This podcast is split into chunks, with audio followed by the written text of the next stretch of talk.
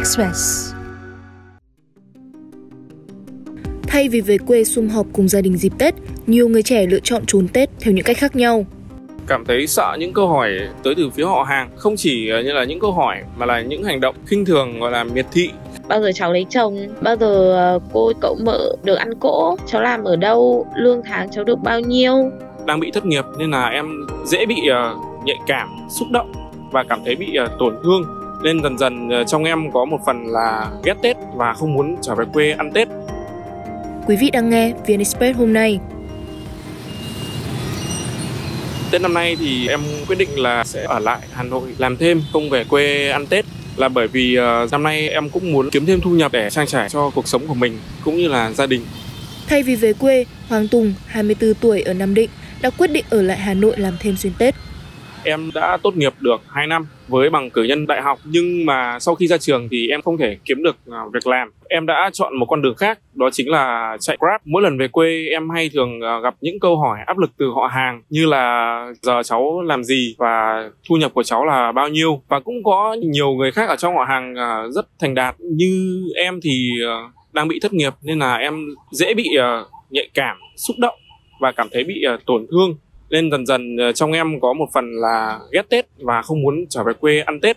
Cảm thấy sợ những câu hỏi tới từ phía họ hàng. Không chỉ ờ, như là những câu hỏi mà là những hành động gọi là khinh thường, gọi là miệt thị. Khi mà nhìn, mình nhận được những câu hỏi đấy, mình cảm thấy ờ, tổn thương, có một chút chạnh lòng. Bao nhiêu năm cố gắng học tập nhưng lại không thể thành đạt được như những người khác trong dòng họ. Vâng đó chính là một trong những lý do mình không muốn về quê ăn tết. Áp lực kinh tế và những câu hỏi thiếu tế nhị từ họ hàng. Tùng nhận thấy ở lại thành phố làm việc là lựa chọn gần như duy nhất để tận hưởng một cái Tết trọn vẹn, thoải mái, dù việc trốn Tết là điều Tùng không hề mong muốn. Gia đình có hỏi han về quê nhưng mà mình nghĩ mình cần trang trải cuộc sống của mình trên Hà Nội như là tiền ăn uống, tiền sinh hoạt nên là mình đã cố gắng ở lại Hà Nội. Mức lương thu nhập của mình nó sẽ được ờ, nhân 2, nhân 3 so với mức lương bình thường. Nên là mình cũng mong trong dịp Tết này mình kiếm được tầm khoảng à, 15 triệu mình về quê thì ờ, số tiền mà mình dành ra cho dịp Tết thì sẽ rất là nhiều ví dụ như là mua quà Tết cho họ hàng, tiền trang trí nhà cửa, tiền ờ, cúng bái. Ăn Tết ở một mình ở thành phố này thì điều đầu tiên chắc chắn là cảm giác buồn. Việc em đánh đổi đó chính là sự đoàn tụ của gia đình, cảm giác hạnh phúc sum vầy cùng với bố mẹ không áp lực về chuyện tiền bạc, nhưng Thúy Hiền, 27 tuổi, một nhân viên văn phòng tại Hà Nội vẫn chọn trốn Tết 2 năm nay vì quá chán ngán với những câu hỏi lặp đi lặp lại của họ hàng. Có rất nhiều câu hỏi được đặt ra trong ngày Tết lặp đi lặp lại giống nhau. Ví dụ như là bao giờ cháu lấy chồng, bao giờ ờ, cô cậu mợ được ăn cỗ, cháu làm ở đâu, lương tháng cháu được bao nhiêu, có bạn trai chưa? câu hỏi đấy có thể lặp lại được hai ba lần khi mà mình nói ra là mình làm ở đâu chẳng hạn mình làm được bao nhiêu tiền họ sẽ lại có những cái so sánh. Hoặc khi mà mình bảo là chưa có bạn trai chẳng hạn họ lại bảo là mình kén. Hoặc là mình bảo là mình có bạn trai chẳng hạn thì họ lại sẽ hỏi thông tin của bạn trai mình tên là gì nhà ở đâu? Làm gì? Bao nhiêu tuổi? Đây là một cuộc điều tra nữa chứ không phải là một câu hỏi vui vẻ hỏi thăm nhau ngày tết. Lựa chọn không về quê ăn tết Thúy Hiền xác định được trước sẽ phải chịu nhiều dèm pha của họ hàng, làng xóm, bởi Tết phải về quê là điều gần như tất yếu. Tuy nhiên, cô cho biết sẽ chấp nhận tất cả để bản thân có được một kỳ nghỉ Tết thoải mái nhất.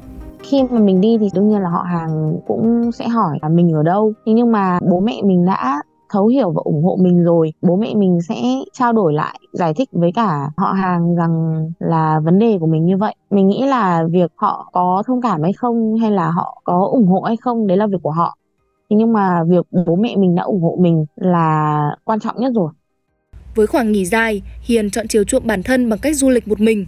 Năm ngoái mình cũng đã đi du lịch rồi. Ngày Tết thì thường là nghỉ 7 ngày thì mình cảm thấy là thời gian đấy nó khá là thoải mái để cho mình đi du lịch. Sau một năm làm việc mệt mỏi và vất vả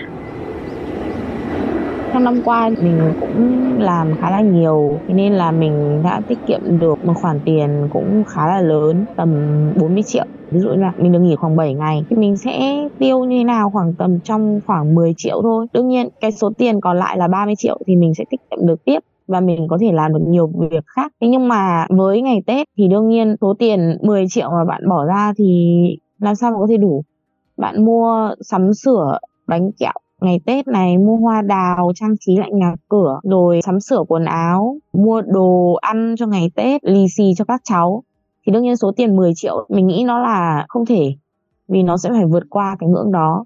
Và đương nhiên nếu mà nó vượt qua cái ngưỡng đó thì cái số tiền 40 triệu của mình nó sẽ bị hao đi rất là nhiều, mình cũng không thể tiết kiệm được thêm nữa. Chính vì thế là mình đã chọn phương án là đi du lịch để tiết kiệm. Nếu mà trong năm mình có một cái vấn đề gì đấy cần phải sử dụng đến tiền theo thống kê từ báo chính phủ, những năm gần đây, số lượng người trẻ trong độ tuổi từ 16 đến 25 có xu hướng muốn đi chơi xa nhiều hơn vào dịp Tết. Vào Tết Nguyên đán năm 2023, ngành giao thông vận tải Việt Nam đã ghi nhận khoảng 9 triệu lượt khách nội địa đi du lịch, tăng gần 50% so với Tết năm 2022. Đánh giá về xu hướng du lịch Tết năm 2024, ông Nguyễn Minh Mẫn, giám đốc truyền thông marketing công ty TST Tourist cho biết, so với những năm trước, lượng khách đặt tour du lịch Tết đang tăng mạnh du khách chọn tour chọn gói theo các tuyến xa nhiều hơn, kể cả trong và ngoài nước. Bên cạnh đó, với nhiều lao động, làm việc xuyên Tết cũng là một trong những lựa chọn giúp tăng trải nghiệm và có thể cải thiện thu nhập. Theo thống kê của Sở Lao động Thương binh và Xã hội thành phố Hồ Chí Minh, có tới 1 triệu người lao động ở cả khối chính thức và lao động tự do không về quê mà ở lại thành phố Hồ Chí Minh ăn Tết năm 2022. Trong đó có khoảng 420.000 công nhân các nhà máy, xí nghiệp, tăng 30% so với cùng kỳ năm 2021. Theo thống kê của các cấp công đoàn, trong dịp Tết Nguyên đán năm 2023, tỉnh Bình Dương cũng ghi nhận hơn 450.000 công nhân ở lại đón Tết, tăng gần gấp đôi so với năm 2021, rơi vào khoảng 250.000 công nhân. Theo Phó Giáo sư Tiến sĩ Nguyễn Đức Lộc, Viện trưởng Viện Nghiên cứu Đời sống xã hội, người trẻ trốn Tết thường rơi vào nhóm trên 25 tuổi và phổ biến trong 5 năm trở lại đây. Ngoài bối cảnh khó khăn khiến áp lực kinh tế tăng cao, nhiều người trẻ cũng có xu hướng né tránh Tết vì e ngại những kỳ vọng từ gia đình mình chưa có một cái phương nghiên cứu thống kê cụ thể là cái cái nhóm đối tượng đấy mình cứ nói người trẻ trung thì nó hơi khó. Ừ, và trong bối cảnh kinh tế như vậy thì có một cái việc làm ngày Tết là như là một cái giải quyết vấn đề về tài chính. Trong tạm thời tất cái cái niềm vui đoàn viên sang một bên để họ giải quyết vấn đề tài chính. Nhưng mà nếu như mà cái giới trẻ không vì cái lý do đó chỉ muốn có một cái, cái lối sống khác so với cái tập tục truyền thống thì đấy là một trong những cái hiện tượng một cái vấn đề đáng quan tâm của xã hội. Nó liên quan đến một cái khái niệm của các cái nhà xã hội học. Người ta nói rằng là quá trình mất ký tập thể là những cái tập tục truyền thống bị đứt gãy. Hay là những cái thế hệ sau nó không còn được tiếp nối không được tiếp tục kể cái câu chuyện của truyền thống. Theo ông Lộc, nếu không bắt nguồn từ lý do công việc hay tài chính, sẽ rất đáng lo ngại nếu người trẻ trốn Tết vì con lối sống mới, khác với tập tục truyền thống.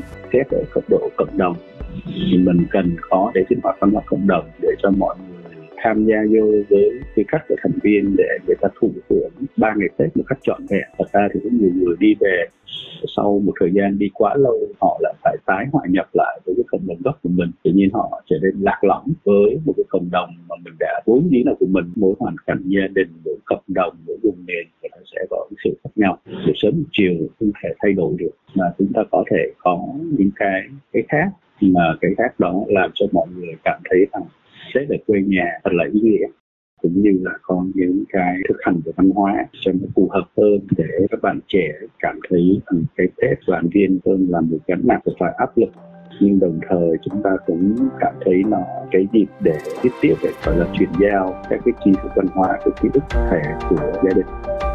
Quý vị vừa nghe VnExpress hôm nay. Hẹn gặp lại quý vị vào ngày mai.